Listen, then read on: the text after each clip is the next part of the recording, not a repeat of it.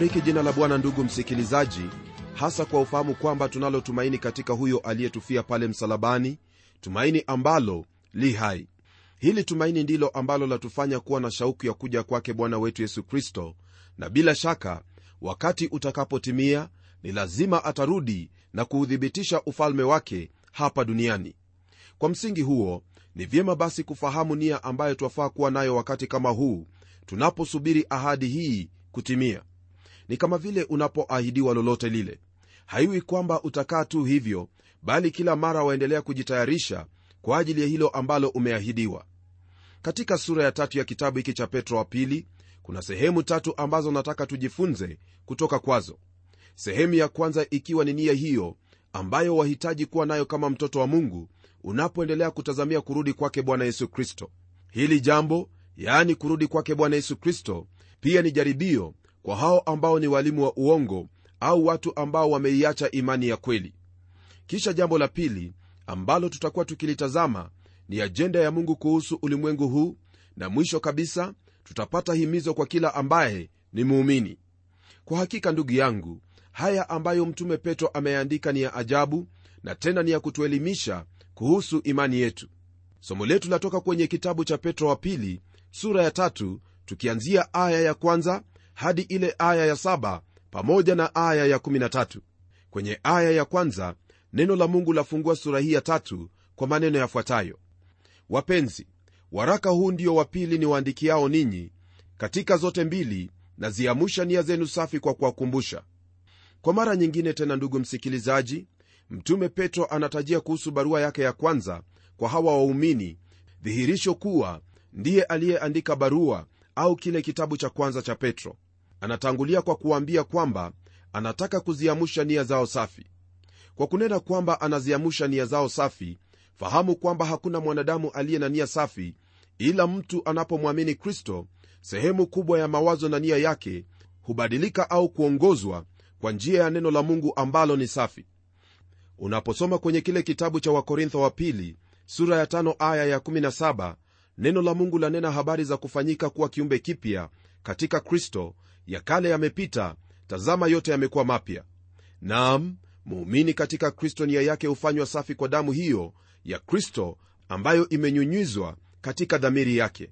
Ndugu yangu kwa kuwa umemwamini kristo elewa kwamba kwa neema ya mungu waweza kuwa na nia safi katika kila unalolitenda maishani mwako. Kwa ufahamu kwamba waumini hawa wanayo nia safi mtume anataka kuziamusha nia hizo kwa njia ya kuwakumbusha hili ni jambo ambalo lina maana ya kurudia hilo ambalo alikuwa amenena hapo awali ila kama vile tulivyosoma kwenye aya ya 13 na aya ya 14 katika sura ya kwanza hasa jambo hili lashikamana sana na ufahamu wake kwamba ataondoka au kufa hivi karibuni. Kwa hivyo ilikuwa ni haki kwake kuwaamusha nia zao kwa kuwakumbusha.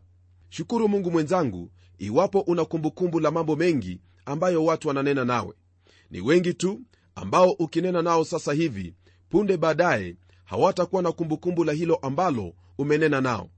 Mtume petro alikuwa na shida kama hiyo hasa ukisoma kwenye kitabu cha injili ya luka mtakatifu sura hiyo ya 22 aya ya 61 utapata kwamba usiku huo ambao alimkana bwana wake yesu kristo huku akiota moto alikuwa amesahau kwamba bwana alikuwa amemjulisha ya kuwa atamkana usiku huo. Lakini mara jogoo alipowika alikumbuka hilo ambalo bwana alikuwa amemwambia. Naam alikuwa na udhaifu wake na ndiposa twamwona hapa akituhimiza kwa kutwambia kwamba anaziamusha nia zetu safi kwa kutukumbusha. Kwa kweli rafiki msikilizaji mtume aliwapenda hao ambao alikuwa akiwahudumia kwani hakutaka waingie katika shida iliyompata mwenyewe usiku huo ambapo alimkana bwana yesu. Hili ni jambo nzuri ambalo kila mmoja wetu yafaa kujifunza kwani tunapokumbushana kuhusu hayo ambayo twahitajika kutenda twafanyika kuwa kitu kimoja na pia twapata nguvu za kuendelea mbele katika imani yetu. Mkumbushe ndugu yako hayo ambayo ni ya uungu na haki nawe utakuwa ukitenda hilo ambalo ni la kulibariki jina la bwana siyo maishani mwako tu lakini pia katika maisha ya ndugu yako.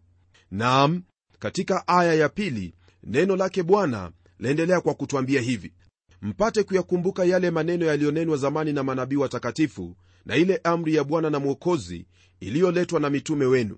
Kuna jambo ambalo sitaki ya kupite msikilizaji kwenye aya hii. Mtume petro anapotaja habari za mitume hasemi sisi mitume bali asema mitume wenu.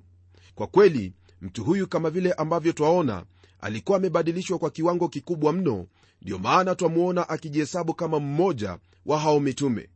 Usisahau kwamba huyu petro ndiye alitaka mara zote kuwa mbele lakini yesu kambadilisha na kumfanya awe mnyenyekevu au mtu ambaye yuwapatia watu wengine nafasi ya kuwa mbele. Unyenyekevu rafiki yangu ni jambo ambalo wahitaji kuwa nalo kama vile huyu mtumishi wa mungu alivyokuwa. Hakuna kwenye biblia yeyote aliyekuwa na kiburi na huku ni mtumishi wake mungu. La wote walikuwa ni watu wapole tena wanyenyekevu ukigeukia kwenye kile kitabu cha injili ya mathayo sura ile ya 11 kwanzia aya hiyo ya 28 na kuendelea habari ambazo utazipata ni hizo za kuwa mpole na mnyenyekevu. Mengine hayo ya kujikweza achana nayo achana na kiburi kwa kuwa mungu huwapinga wenye kiburi na kuwapa wanyenyekevu neema.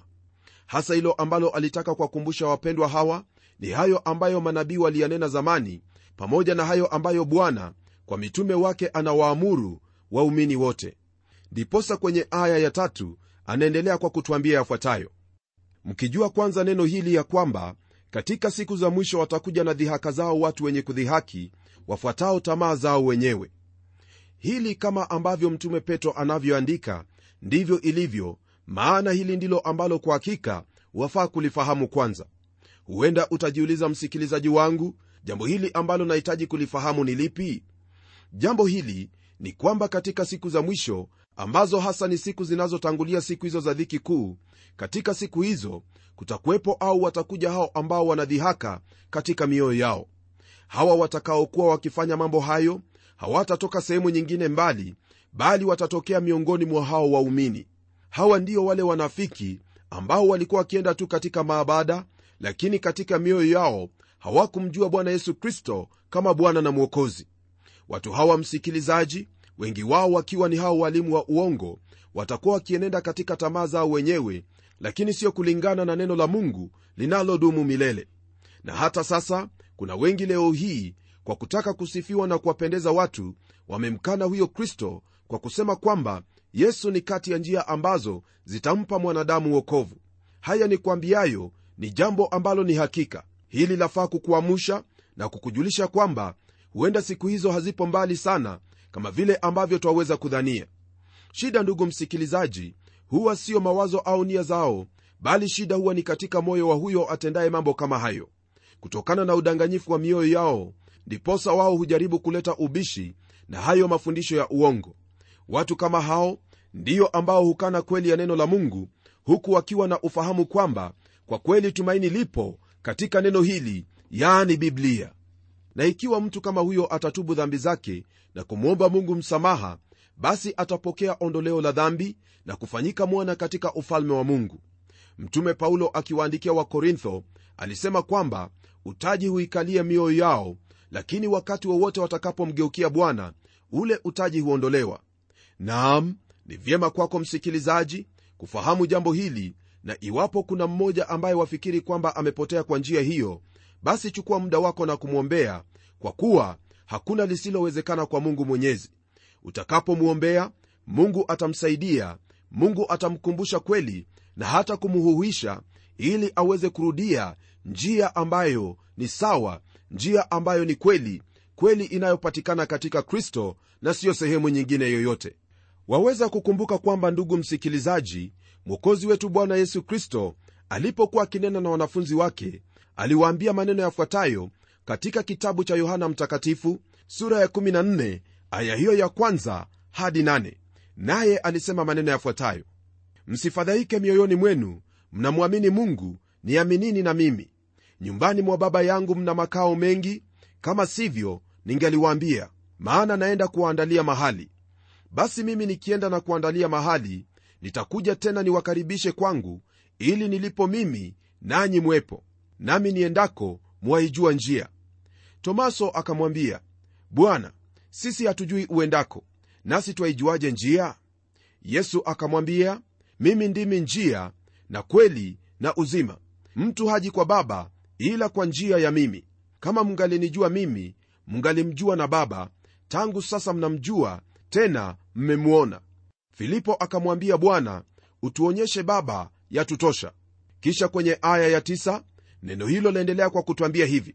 Yesu akamwambia mimi nimekuwapo pamoja nanyi siku hizi zote. Wewe usinijue filipo? Aliyeniona mimi amemwona baba. Basi wewe wasemaje utuonyeshe baba? Husadiki ya kwamba mimi ni ndani ya baba na baba yu ndani yangu? Hayo maneno niwaambiayo mimi siyasemi kwa shauri langu lakini baba akaaye ndani yangu huzifanya kazi zake. Ndugu msikilizaji hilo ndilo ambalo nilitaka ulifahamu kutoka kwenye kitabu hiki cha yohana sura hiyo ya 14 kwamba njia ya kweli njia ya uzima haipo mahali pengine popote bali ii katika kristo yesu. Tunapogeukia aya ya 4 neno la mungu liendelea kutujulisha hayo ambayo watu hawa huyatenda au kusema. Hii ni kwenye hiki kitabu cha petro wa pili sura ya tatu. Sikia neno la mungu lasema nini kuhusu watu hawa. Na kusema iko wapi ahadi ile ya kuja kwake kwa maana tangu hapo babu zetu walipolala vitu vyote vinakaa hali hiyo hiyo tangu mwanzo wa kuumbwa. Kwa kuwa yaonekana kwamba kristo amekawia katika siku hizo za mwisho watu wataanza kuwadhihaki waumini kwa kunena maneno kama haya ambayo tumeyasoma kwenye aya hii. Isitoshe msikilizaji kuja kwa yesu kristo mara ya pili ni jambo ambalo sio wengi wataliamini wakati huo nalo na hili halitakuwa tu miongoni mwa hao ambao wasioamini bali litakuwa hata miongoni mwa wale ambao wanakiri kwamba wanamjua yesu. Hili ndilo ambalo msikilizaji litakuwepo kwani leo hii kuna hao ambao wanaamini kwamba kristo alikuja akafa lakini hakufufuka. Kwa hivyo mtu anapokwambia kwamba anamwamini kristo ni vyema utazame yote hayo ambayo twayaamini kumuhusu kristo kama vile ilivyo kwenye imani ya mitume. Iwapo wakiri imani katika kristo basi kwa muktasari hili ndilo ambalo waliamini unamwamini mungu baba mwenyezi muumba wa mbingu na nchi na yesu kristo mwana wake wa pekee bwana wetu aliyezaliwa kwa uwezo wa roho mtakatifu na bikira maria. Aliteswa na kuhukumiwa na ponto pilato.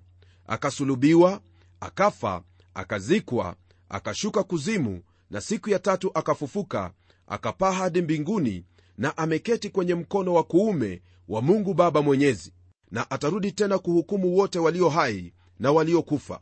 Pia jambo lingine ni kwamba unamwamini roho mtakatifu kanisa takatifu katoliki ushirika wa watakatifu msamaha wa dhambi kufufuliwa katika mwili na uzima wa milele. Lingine la ziada ni kwamba wote ambao watafufuliwa katika mwili wale ambao wametenda mema wale ambao wamemwamini kristo wataingia katika uzima wa milele. Lakini wale ambao hawakumwamini kristo hao wataingia katika hukumu ya milele rafiki msikilizaji hili ndilo ambalo twaliamini kama wakristo. Imani yako ni lazima iwe kwa jinsi hii la sivyo basi umepotea na njia ya kurudi ni moja tu ni kwa imani katika kristo. Hili ndilo tumaini la pekee kwa mwanadamu awaye yote. Kwa hiyo jukumu ni lako vivyo hivyo uchaguzi wa hatua ambayo wataka kuichukua. Wale manabii wa kale kwenye agano la kale waliandika pia kuhusu kuja kwake bwana yesu kristo na uthibitishaji wa ufalme wake.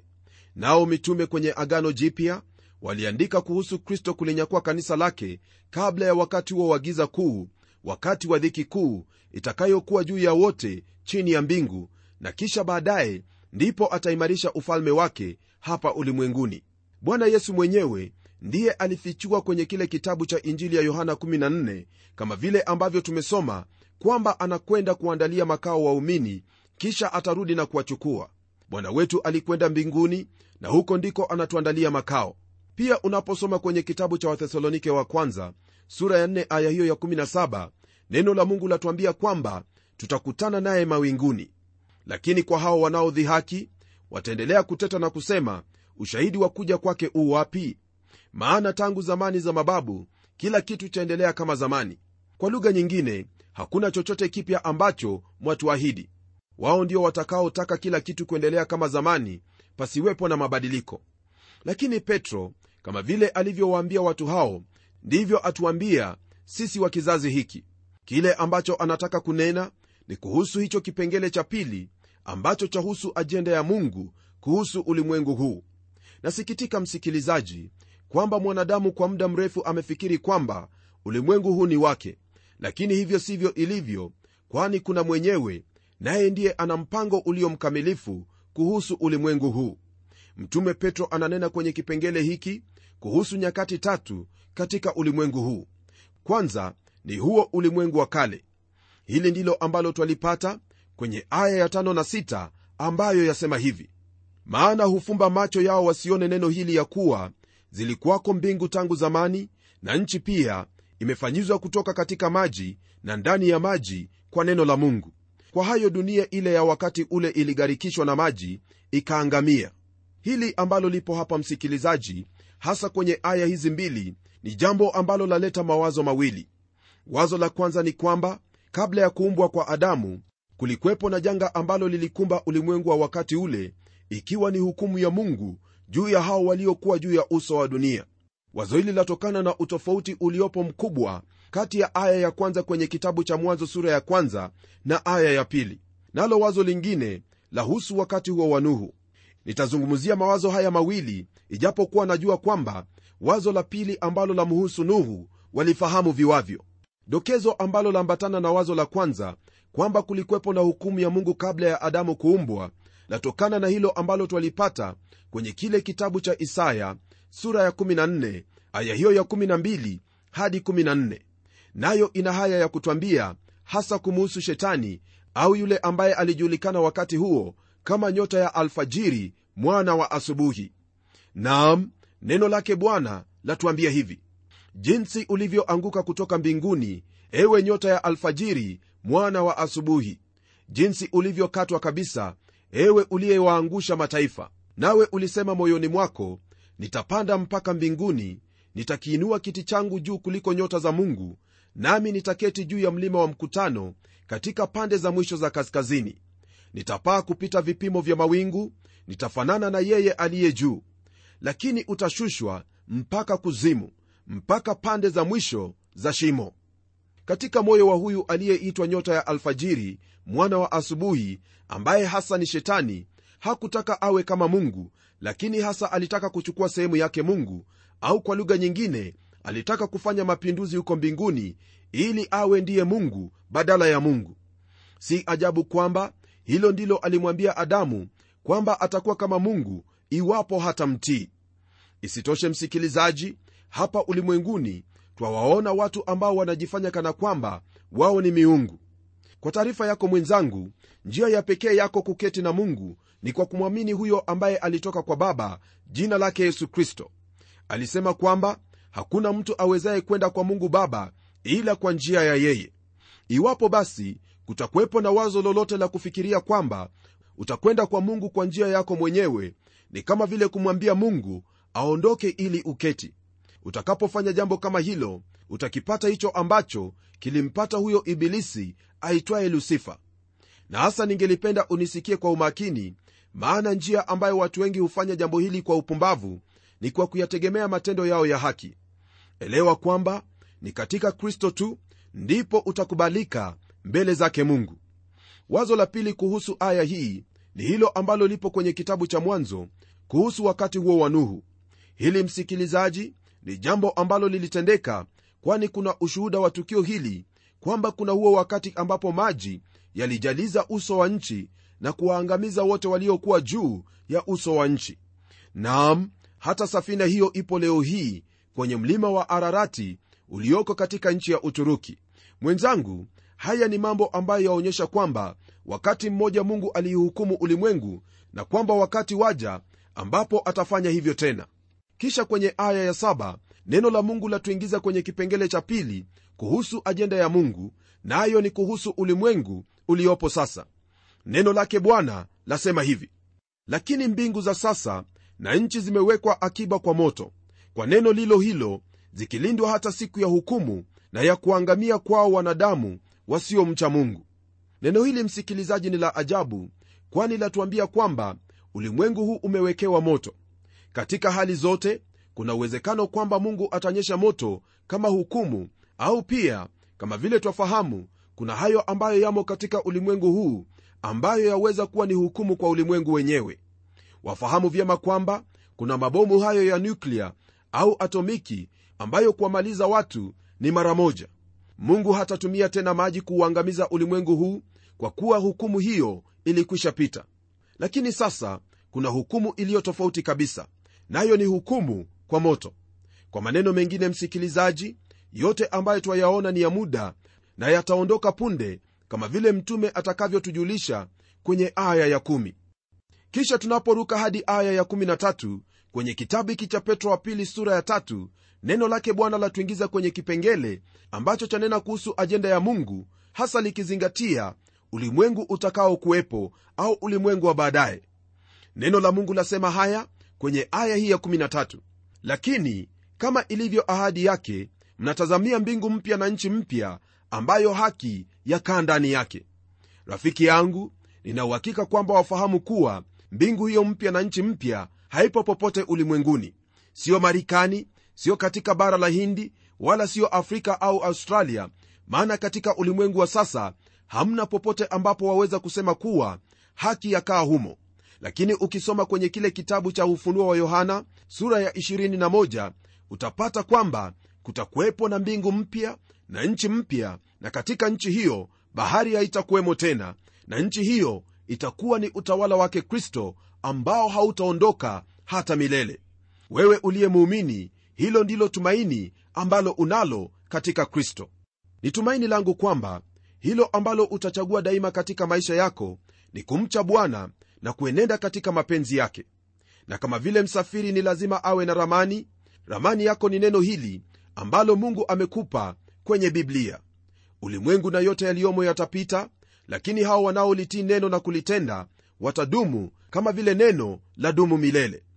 Msikilizaji tumaini la mwanadamu ndilo hili la sivyo uangamivu ndiyo wamsubiria hebu tuombe kwa pamoja. Mungu tena baba wa bwana wetu yesu kristo asante kwa haya mafundisho ambayo yatufundisha jinsi ambavyo twahitajika kuishi sisi tulio wanadamu. Hasa ni kwamba tulitii neno lako katika kila hali maishani mwetu.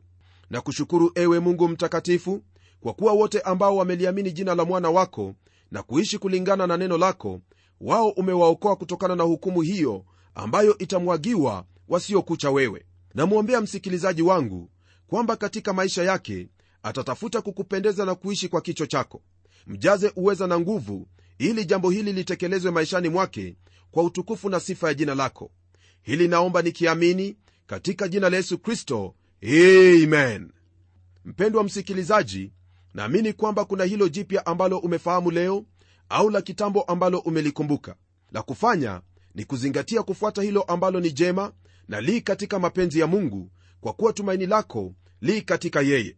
Naam tutakapokutana tena kwenye kipindi kijacho tutaendelea kuona hayo ambayo yahusu ulimwengu au dunia hii ya sasa ambamo twakaa. Hadi wakati huo ni mimi mchungaji wako jofre wanjala munialo na neno litaendelea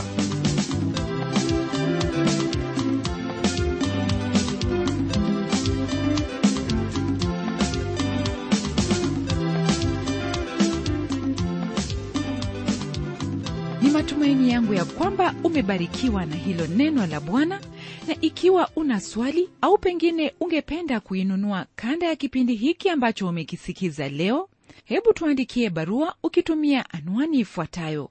Kwa mtayarishi kipindi cha neno transworld radio. Sanduku la posta ni 21514 nairobi kenya na hadi wakati mwingine ndimi mtayarishi wa kipindi hiki pamela omodo nikikwaga nikikutakia mema leo. Neno litaendelea